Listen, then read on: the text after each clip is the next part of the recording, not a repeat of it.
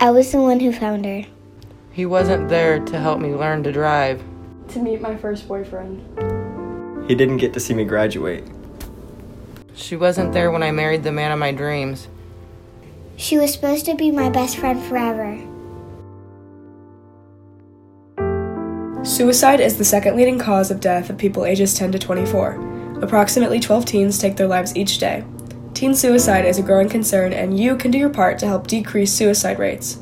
Suicidal thoughts are common, and people often feel ashamed to talk about them. So reach out if you see someone struggling and try to pick up on warning signs of suicide. These signs can include, but are not limited to, reckless behavior, excessive and or careless use of drugs or alcohol, and speaking about giving up.